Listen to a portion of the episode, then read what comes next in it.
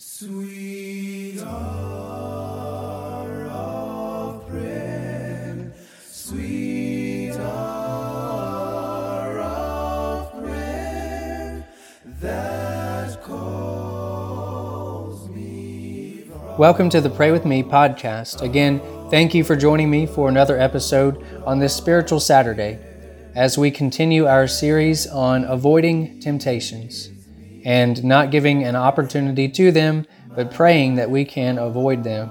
In Luke chapter 22, verse 40, Jesus tells his disciples, his followers, to pray that you may not enter into temptation. And so we want to pray for specific temptations that we might face.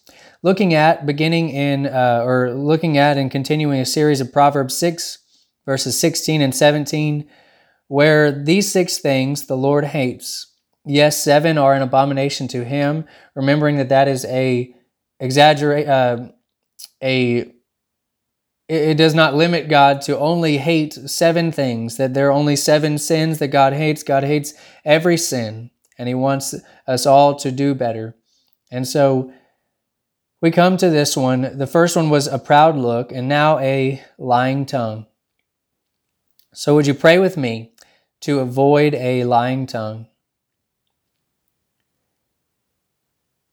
Father in heaven, we thank you for Jesus and his instructions for using prayer to avoid temptations and for using his knowledge and application of Scripture in order to resist the ones that he was faced with.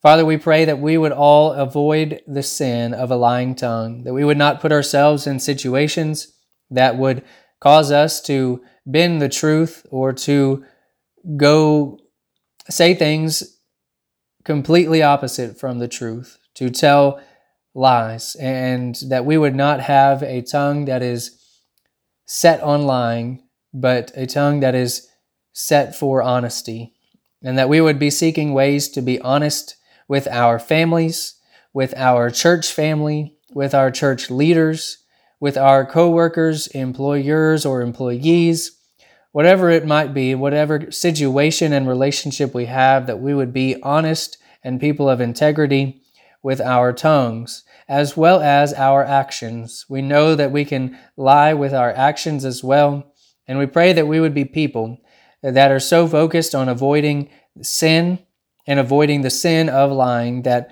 others will see that lying is not a part of being a Christian it's not something that Jesus would do, and it's something that Jesus would have us to avoid and pray to avoid. And if others would see that in us and see that we want to be right with you, and that they would associate honesty with being part of your church, and that they would seek to be a part of your church because of it. We pray that our example is one of integrity and honesty. And Father, we pray that we would all pray more to avoid temptations and it's in Jesus' name and by his authority that we pray. Amen. Again, thank you for joining me in prayer this morning, and remember to pray like it all depends on God, but to work like it all depends on you. Until next time.